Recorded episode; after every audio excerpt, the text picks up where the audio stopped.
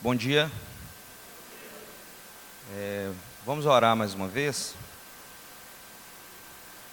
Senhor, nosso Deus, nosso Pai, muito obrigado a Deus por mais um dia de vida e de saúde que você deu para cada um de nós aqui.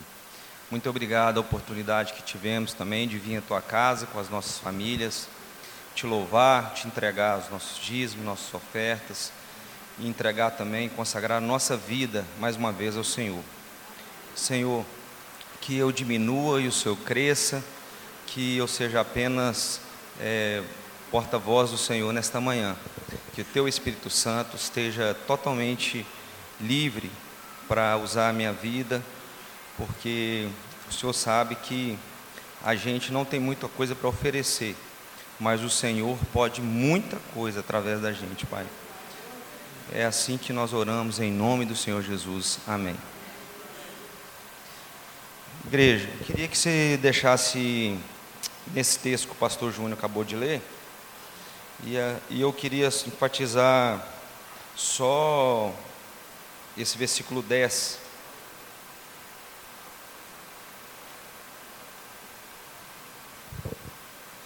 Eu sei que esse texto é um texto que trabalha.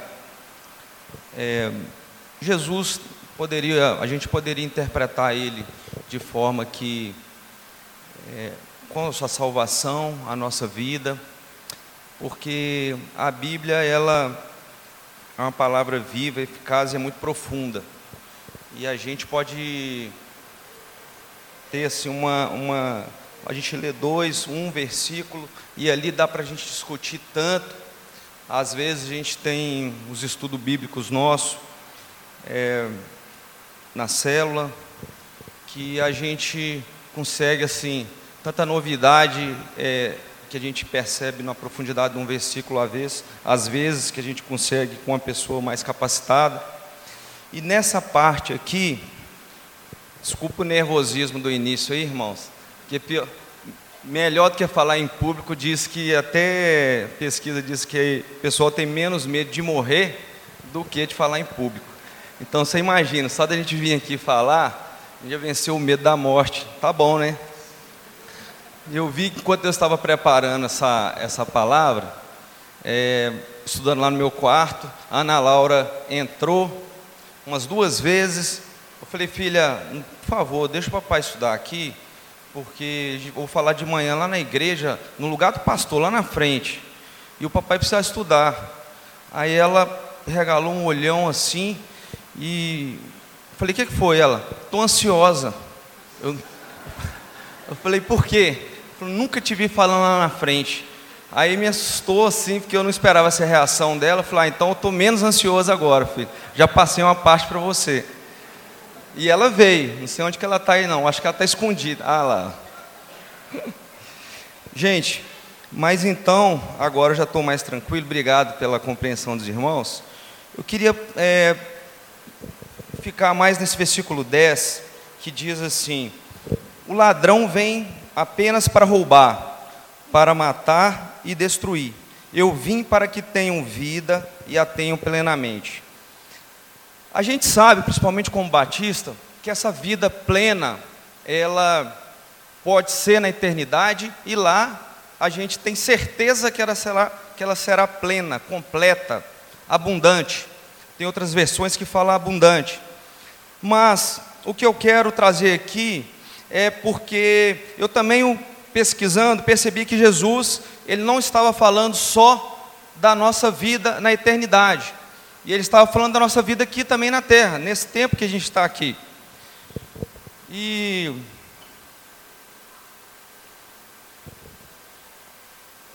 Jesus diz nesse, nesse texto que ele trouxe uma vida abundante a nós. Se a gente fosse olhar a nossa vida hoje, emocional, é, que a vida abundante, ela é uma vida que abrange todas as áreas da, nossas da nossa vida. Ela, ela se torna abundante quando ela pega a nossa vida financeira, nossa vida espiritual, nossa vida emocional. Então, ela se torna é, plena em todos os aspectos. A gente poderia dizer, se a gente fosse olhar para a nossa vida hoje, a gente diria que é uma vida abundante que nós estamos vivendo, ou uma vida escassa? Primeiramente, é, a palavra abundância, abundante, é, talvez todos nós, nós imaginamos o que é. Ah, não, abundância é muita coisa. É isso mesmo. Na hora que a gente fala a palavra, é, não tem segredo nela, não. Eu só peguei uma, uma, o significado dela no dicionário e diz assim: que é quantidade maior do que precisa, é aquilo que abunda, é aquilo que é fartura. Então, o que Jesus é, quis dizer também nesse texto é que ele tem uma vida que transborda para a gente. Isso é uma boa notícia. Eu sei que não é esse ponto que a gente geralmente pega para poder a tratar nas igrejas, a pregar, porque muitas igrejas, né, que eu não vou citar o nome, mas é, poderiam ou, ou, ou, dizem que pegou essa linha de pensamento para poder é, pregar uma doutrina que a gente não crê, uma teologia da prosperidade, mas não é isso que eu quero dizer nesta manhã. É, embora a palavra seja su sugestiva, eu digo isso em todos os aspectos da abundância, principalmente na vida espiritual e na emocional. É, abundância, nesses termos que eu acabei de ler aqui no dicionário, é uma coisa que você consegue é, suprir as suas necessidades, ainda sobra um pouquinho para você poder compartilhar. Isso é abundância. Jesus, quando ele trouxe essa palavra para nós, é lógico que a nossa principal meta, o foco dessa abundância, dessa vida que Jesus trouxe, é essa a eternidade, a promessa de salvação, a as boas novas do Evangelho e que nele a gente encontraria vida, vida plena, parte aqui na terra, mas é muito mais internamente do que externamente. Essa abundância ela está muito mais dentro da gente do que fora. Mas o fato de estar mais dentro do que fora não quer dizer que não está fora também. Nossa família, nosso trabalho, envolve todas as áreas da nossa vida. E a vida, não preciso dizer aqui, mas é, rapidamente para constar, é esse breve período que a gente vive aqui, desde o momento que a gente nasce até o momento que a gente parte, que a gente fale, morre, a nossa existência. Eu diria que a maioria de nós gostaríamos, gostaria de viver uma vida abundante, seja ela na área emocional, seja ela na área espiritual ou é, material. Quem não quer viver uma vida abundante? Todos nós gostaríamos de viver. Eu separei aqui duas dicas bíblicas que nos ajudará a entender isso e até, quem sabe, é, se a gente tiver, se a gente crer, a gente começar a viver essa vida abundante para quem não está vivendo, ou na área que a gente não está vivendo. A primeira delas é a fé. Eu coloquei que todos nós sabemos também o que o bom de falar no domingo de manhã é que quase que quase todo mundo aqui é crente salvo. Então a gente pode, não precisa de explicar tanto o, o, o, os termos. Então todo mundo aqui imagina mais ou menos que aqui é fé. Mas eu quero aprofundar no que nas traduções que eu achei. Diz assim: ela é adesão de forma incondicional a uma hipótese que a pessoa passa a considerar como sendo uma verdade sem qualquer tipo de prova ou critério de verificação, pela absoluta confiança que se deposita nesta ideia ou fonte de transmissão. Agora é até difícil de entender essa outra parte, mas diz assim: a fé acompanha a absoluta abstinência de dúvida pelo antagonismo inerente à natureza destes fenômenos, fenômenos psicológicos e da lógica conceitual. Todo mundo entendeu, né? Né, Cristian? Não, não entendeu não. Mas diz assim, ou seja, é impossível duvidar e ter fé ao mesmo tempo. É praticamente, basicamente isso. Ter fé e duvidar é, isso não, não, nunca vai coincidir. É, esse, essa tradução eu achei na Wikipédia. E os versos bíblicos, o que, que a Bíblia diz sobre fé? Coloquei dois versículos aqui só para a gente não alongar. Em Hebreus 11:1 diz: Ora, a fé é a certeza daquilo que esperamos e a prova das coisas que não vemos. Ô gente, quantas vezes eu já li esse versículo? Quantas vezes é, a gente às vezes é, é, lê o mesmo texto, só que a gente não interpreta, a gente não aprofunda. Eu lembro que quando comecei a estudar na célula com o irmão Sérgio, lá no Criativa, e eu fiquei encantado, eu nascido em lá evangélico, eu fiquei encantado quando eu descobri a profundidade sobre a graça de Deus. A graça de Deus foi uma coisa que me impactou. E eu fiquei durante meses sem dormir, assim, é, é, normalmente, sem dormir o tanto que eu dormia, é, pensando na graça de Deus. Toma uma aguinha aqui.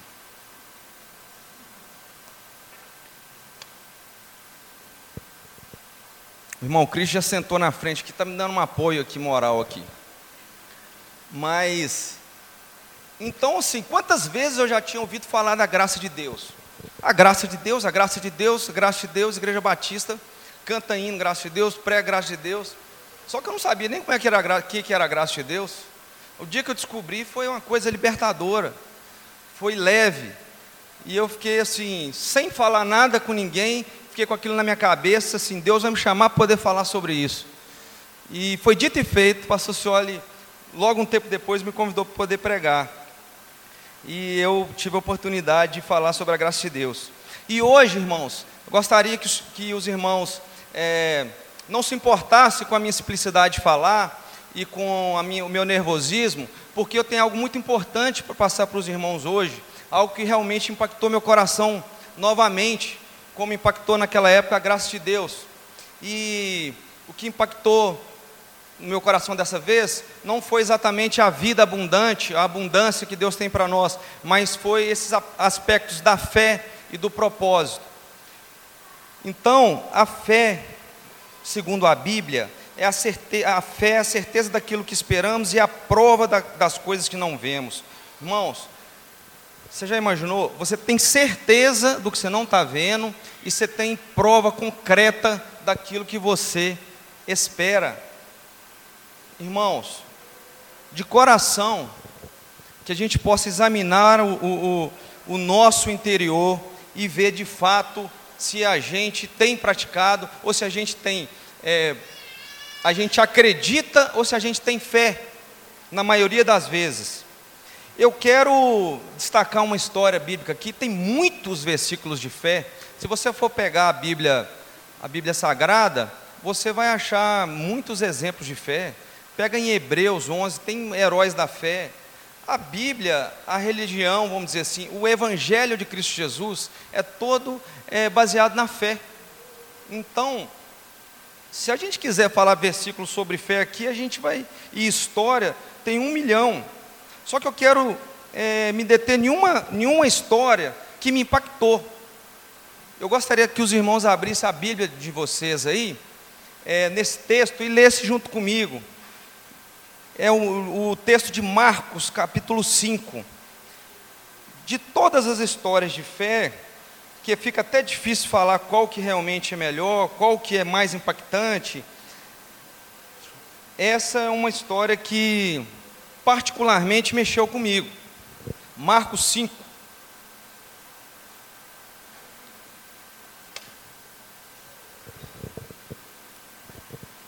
Marcos 5. Esse texto foi escolhido em homenagem ao Marcão. Estou brincando. Cadê o Marcão? Saiu? Feliz de ver o Marcão aqui hoje. Grande amigo. Marcos 5, versículo 24 a 34. Vou começar pelo 24. Jesus foi com ele. Uma grande multidão seguia e o comprimia. E ele estava ali, e estava ali certa mulher que havia 12 anos vinha sofrendo de hemorragia. Ela padecera muito sobre o cuidado de vários médicos e gastara tudo que tinha. Em vez de melhorar, piorava. Versículo 27. Quando ouviu falar de Jesus, chegou por trás dele, no meio da multidão, e tocou seu manto, porque pensava: se eu tão somente tocar em seu manto, ficarei curada. Imediatamente cessou sua hemorragia e ela sentiu em seu corpo que estava livre do seu sofrimento. Versículo 30. No mesmo instante, Jesus percebeu que dele havia saído poder. Virou-se para a multidão e perguntou: Quem tocou meu manto? Aí responderam os, os discípulos, já estressados, né, gente? Versículo 31. Responderam os seus discípulos: Vês a multidão aglomerada ao teu, redor, ao teu redor e ainda perguntas: Quem tocou em mim? Mas Jesus continuou olhando ao seu redor para ver quem tinha, para, para ver quem tinha feito aquilo. Então a mulher, sabendo que lhe tinha acontecido, aproximou-se prostrou-se aos seus pés e, tremendo de medo, igual eu aqui, contou-lhe toda a verdade. Versículo 34. E ele disse: Filha, a sua fé a curou. Vá em paz e fique livre do seu sofrimento. O que mais tocou, que me chamou a atenção nesse, nesse verso, nesse capítulo, nesses versículos, é essa história, é a fé dessa mulher. E uma outra coisa que eu aprendi aqui, que eu queria compartilhar com os irmãos, é que é, Jesus, ele estava ali, ó, ele estava indo. Quem já foi no shopping center é, no dia 23, 24 de dezembro, e aquele bololô de gente, e você vai andando, aqui, gente andando para lá, andando para cá, e um monte de gente esbarra em você. O texto narra que estava mais ou menos numa situação parecida. Jesus ia andando e muita gente ia junto com ele ali, esbarrando nele, ao ponto dos discípulos é, dar até uma resposta, é, é, vamos dizer assim, um pouco inconveniente ao mestre, né? ao Senhor Jesus.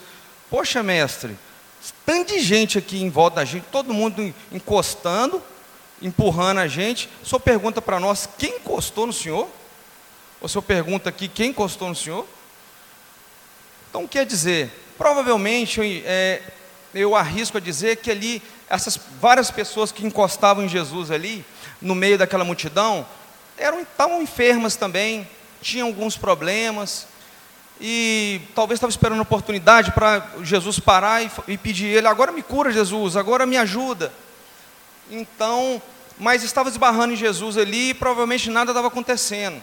Mas existia uma mulher no meio daquilo tudo ali, que ela pensou assim, um outro ponto que eu aprendo, precisamos pensar mais, precisamos ter mais estratégia. A mulher pensou, a Bíblia diz aqui no, no versículo 28, que ela pensou, hum, se eu encostar, então ela assim, ela teve uma ideia, isso é muito importante, né, porque nós somos abençoados por Deus, somos cristãos salvos, que nós não temos que ter boas ideias. O povo judeu, a gente tem que aprender com eles, que é o povo que medita de dia, de tarde, de noite na palavra de Deus, é um povo muito inteligente, cheio de boas ideias, boas estratégias, honestas, íntegras, mas é, ideias. E ela olhou e falou assim: já sei, com certeza esse rapaz é o filho de Deus. E eu estou nessa situação aqui, não tem saída. 12 anos, já gastei tudo que eu tinha. Nada me ajuda, nada me cura. Não tem nada a perder. Eu vou resolver minha situação é agora. Jesus está passando, é o Filho de Deus. A fé dela foi lá, ela foi com fé, encostou em Jesus. A fé dela curou ela. Porque o mesmo Jesus que estava andando, que foi encostado por ela, estava sendo é, empurrado por várias pessoas que eu disse que provavelmente enfermas. Então, o que, que eu aprendo com isso? Que há muitas vezes uma resposta, uma cura, uma abundância, uma bênção, já está em Jesus para nós. Vai depender, isso aí não vai depender de Jesus só ele olhar para a gente e falar assim: ah, vou mandar para o Luizinho, vou mandar para o Plínio. Depende muito mais da gente só olhar para Jesus e saber que está lá com fé e tocá-lo ou pedi-lo. A bênção, vamos dizer, a cura daquela mulher já estava disponível em Jesus. Só que ela não precisou nem pedir, ela só creu. O fato de, de nós crermos libera a, a, um princípio que Deus já colocou em Jesus Cristo para nós. Já está é, é, autorizado, liberado isso para a gente. Então, a gente fala, ah, tem que estar tá, é, é, linkado ao propósito de Deus? Sim. Por que, que não estaria no propósito de Deus curar uma mulher que está 12 anos um fluxo de sangue e não cura? Então, a gente, lógico, nós vamos raciocinar em cima disso também. Nós vamos ver o que, que nós vamos é, é, crer em Jesus ah, e levar até Jesus. Mas se for uma causa é, importante, pertinente, com certeza ela não vai ser liberada para nós. Ela já está liberada para nós. Depende muito mais da nossa fé, ou vamos dizer, só depende da nossa fé. Agora, um exemplo de falta de fé, nem está aqui na, na, na, na mensagem, mas como está na mesma página de cima aí, e aí, se eu lembrasse, eu ia dizer aqui, é no versículo, é, capítulo 6, onde já está aberto mesmo a, a Bíblia dos irmãos. No capítulo 6, no versículo 4, que diz assim: aquela história que Jesus voltou para a cidade dele, foi pregar, e lá, Jesus, naquele tempo ali, nesse, nesse texto de João, onde ele estava passando, ele estava curando as pessoas, pregando o Evangelho, fazendo milagres, e aí quando ele chegou na cidade dele, que ele continuou fazendo as mesmas coisas, o pessoal falou assim: Uai, esse aí não é o, o, o Jesus carpinteiro, que meu vizinho ali brincou com meu filho? É, se você for ver o versículo 4, vai dizer: Jesus lhe disse, é, só em sua própria terra, entre seus parentes e em sua própria casa, é que um profeta não tem honra e não pôde fazer ali nenhum milagre, exceto impor as mãos sobre alguns doentes e curá-los, e ficou admirado. Jesus, dessa vez agora, ficou admirado. Mas sabe com quê? Com a incredulidade das pessoas. Jesus ficou assim, por várias passagens, vários textos, Jesus, é, ele disse que ficou admirado com a fé da pessoa, daquele é, é, centurião que com essa fé dessa mulher, né? Como eu disse, são várias histórias de fé. E Jesus às vezes ficou impressionado. Mas nesse caso, Jesus ficou impressionado, admirado com a incredulidade, só porque o pessoal conhecia ele. Então, a importância aí mostra a importância da fé. Um outro ponto, que eu só eu ia falar só dois pontos, já falei um, o segundo é propósito. Existe um sentido para se ter uma vida plena. Jesus colocou, gente, é, o ladrão veio para roubar, matar, destruir. Eu vim para que tenham vida e vida em abundância. Ah, ok, não, que bom, Jesus. Eu quero a sua vida. Então, não é bem assim, porque de, depois dessa promessa também tem é, um propósito para se ter uma vida plena. E a gente vê aqui que o tempo, todo tempo todo que Jesus fala que depois que a gente entende o, o projeto dele para a gente, a gente aceita a palavra do Evangelho, que a gente passe isso adiante. Que a gente deve amar o próximo, que a gente deve ajudar. Então, qual que é o propósito de às vezes a gente ter uma vida plena? Ajudar as pessoas, compartilhar com as pessoas à nossa volta, nossa família, comunidade, doentes, abandonados. A igreja tem um projeto muito bonito disso aqui, visita asilo, tem um projeto do Instituto Atos com crianças, pregando Evangelho. Porque, ah, mas tem que ter um propósito, Júnior? Tem. Porque em Tiago 4, não precisam de abrir, aí confirma isso. A Bíblia diz o quê? Vocês vivem a lutar e a fazer guerras. Não tem porque não pedem. Quando pedem, não recebem pois pedem por motivos errados, para gastarem seus prazeres. Então, tem um motivo para Deus nos dar essa vida abundante? Sim. Agora, é, a minha preocupação, com todo o meu nervosismo, to... eu gostaria somente de passar a minha ideia que o Espírito Santo colocou no meu coração e que devagar, aos poucos, Deus tem me permitido viver. Se eu, é, se os irmãos saírem daqui com um pouco mais desse conceito sobre a vida abundante que Jesus tem para nós e como alcançá-lo, eu vou ficar muito feliz, mas é Jesus é que sabe a obra que Ele está fazendo no coração de cada um. É claro que se a gente tiver uma vida abundante, a gente vai ter algum benefício. Acaba que a gente desfruta de alguns benefícios pessoais. Mas o propósito principal não é a gente ser é, abundante, abençoado para nós mesmos, e sim para compartilhar, para tantas pessoas sofrendo ao nosso lado. Às vezes a gente tem um vizinho que precisa de 10 reais, a gente passa como se não estivesse sabendo que ele precisa. Sabe, irmãos, dificilmente vamos conseguir ver uma vida abundante enquanto a gente não começar a ter as atitudes. Não, mas se eu tivesse, ô Júnior, se eu tivesse 100 mil reais hoje guardado, aí sim eu daria é, é, 5 mil para essa mulher. Não daria nem 10 reais, 5 mil. Daria não, amigo, irmão. Porque se hoje, se você tiver 50 reais e tem coragem de dar 10, quando você tiver 100 mil, você não vai dar. E a plenitude, a abundância, ela trabalha em cima disso. Deus, Ele é abençoador, Ele é multiplicador, Ele, é, ele se alegra com compartilhamento. Então, quando a gente tem em abundância, é porque a gente já, já resolveu o que a gente precisava, o, nosso, o necessário para a gente é, viver, e dali para frente nós precisamos compartilhar com os irmãos, com os de fora. Isso é amor ao próximo que Jesus ensinou. Porém, o foco é sempre compartilhamento mesmo. Não tem jeito. Nunca é só para nós. Já partindo para o final, é, poderia vir até o, já o Ministério de Louvor, já avançou bastante tempo. A gente, eu queria finalizar dando um, um desfecho para que os irmãos entendam.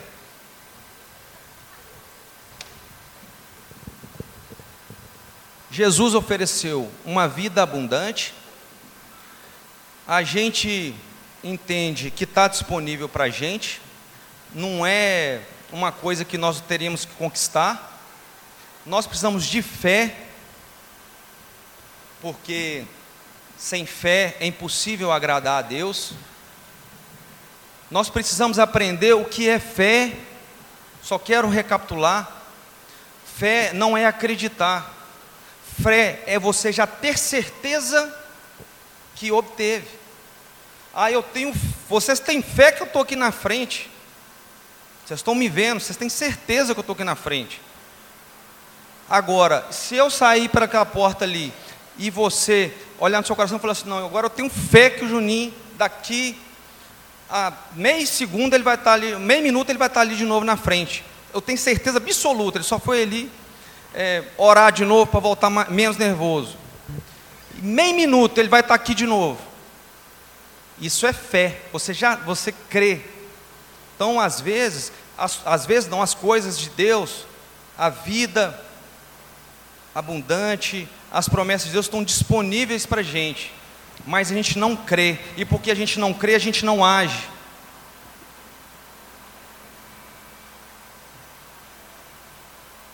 Então, entendemos o que é a vida abundante, precisamos ter fé para tomar posse dela, e ela tem um propósito que é compartilhar.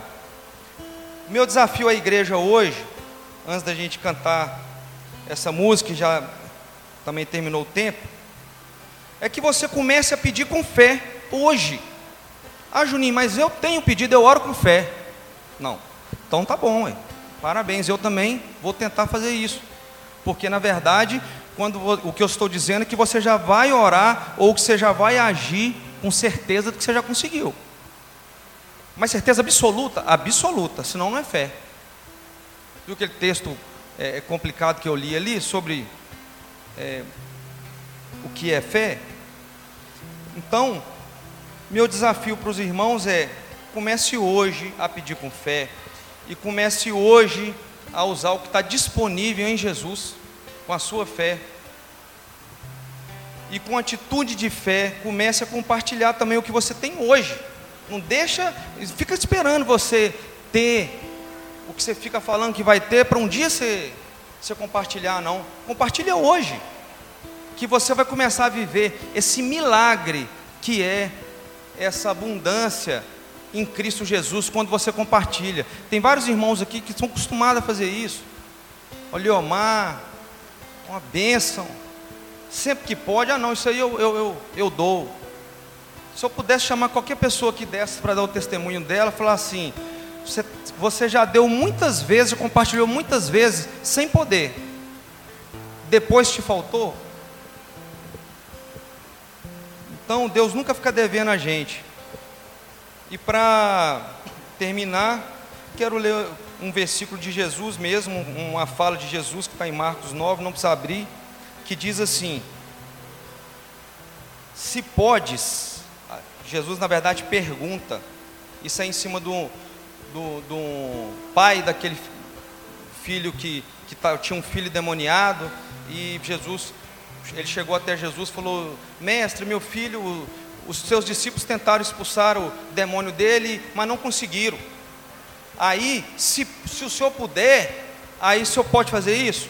Aí Jesus falou com ele assim: se eu, se eu posso? Perguntou. E disse Jesus: Tudo é possível ao que crê. Tudo é possível ao que crê. Está nas nossas mãos essa é a palavra que eu queria deixar para os irmãos. Em nome de Jesus.